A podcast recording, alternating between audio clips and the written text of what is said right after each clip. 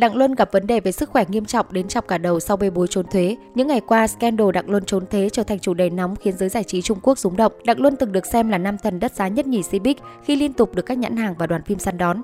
Thời gian gần đây, tên tuổi của anh gần như mất hút khỏi các phương tiện truyền thông bởi bê bối trốn thuế trong quá khứ. Mới đây, trên mạng xã hội Trung Quốc lan truyền thông tin về tình hình hiện tại của Đặng Luân. Trong đó, nguồn tin cho biết thêm, sức khỏe của nam diễn viên đang rất tệ. Anh bị rụng tóc nghiêm trọng khiến trán bị chọc một khoảng to. Mặc dù thông tin trên chưa được công ty quản lý của Đặng Luân lên tiếng xác nhận, nhưng khán giả khắp nơi đã bàn luận xôn xao. Nhiều người bày tỏ sự lo lắng trước tình trạng sức khỏe ngày càng đi xuống của Đặng Luân. Họ cho rằng có lẽ nam diễn viên phải chịu nhiều áp lực đến mức rối loạn lo âu hoặc anh đang mắc một chứng bệnh nguy hiểm nào đó. Điều này dễ hiểu khi Đặng Luân từng bị phong sát vì tội trốn thuế. Lùm xùm đó khiến sự nghiệp của nam diễn viên bị ảnh hưởng nghiêm trọng. Làn sóng tẩy chay Đặng Luân lan rộng toàn Trung Quốc đại lục. Thậm chí, hàng loạt nhãn hàng nam diễn viên đang đại diện tuyên bố ngừng hợp tác. Các dự án phim ảnh và show giải trí cũng nhanh chóng gỡ tên anh.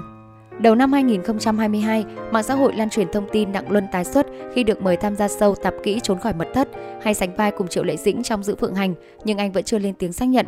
Hiện tại, cộng đồng mạng vẫn chưa chắc chắn Đặng Luân có được khán giả đón nhận sau lùm xùm hay không, nhưng nhiều người vẫn gửi tới lời chúc tốt đẹp đến nam diễn viên.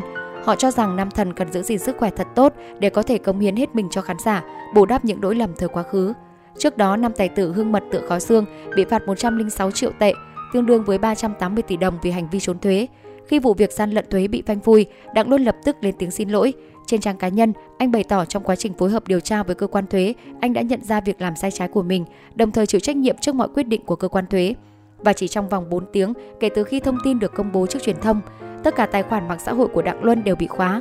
Đồng thời, nam diễn viên bị xóa tên bởi loạt tác phẩm đưa anh tới đỉnh cao danh tiếng như Hương Mật Tựa Khói Sương, Nghìn Lẻ Một Đêm, Bởi Vì Được Gặp Em, Người Bạn Thật Sự Của Tôi. Ngoài ra, phần giới thiệu của bộ phim Dạ Lữ nhân Vị Khách Bí Ẩn Lúc Nửa Đêm đóng chung với Ni Ni chưa lên sóng cũng loại bỏ tên Đặng Luân. Theo Sina, khi nghệ sĩ vướng scandal, cơ quan quản lý nghệ thuật Trung Quốc dùng hành động xóa tên nghệ sĩ khỏi các tác phẩm đã tham gia để răn đe. Điều đó đồng nghĩa với việc tất cả những thành tựu của họ trong suốt sự nghiệp sẽ bị thổi bay, không được công nhận. Trường hợp của Đặng Luân giống với hầu hết những ngôi sao hoa ngữ từng vướng ồn ào trước đây như Trịnh Sảng, Ngô Diệc Phàm, Triệu Vy. Nhưng mới đây, cư dân mạng xứ Trung phát hiện tên của Đặng Luân bất ngờ xuất hiện trở lại trong các tác phẩm cũ như Hương Mật Tựa Khói Sương, Nghìn Lẻ Một Đêm, Bởi Vì Được Gặp Em. Khán giả dự đoán nhiều khả năng Đặng Luân có thể được trở lại hoạt động nghệ thuật bởi quyết định phong sát cấm sóng chính thức đối với Đặng Luân chưa được ban bố.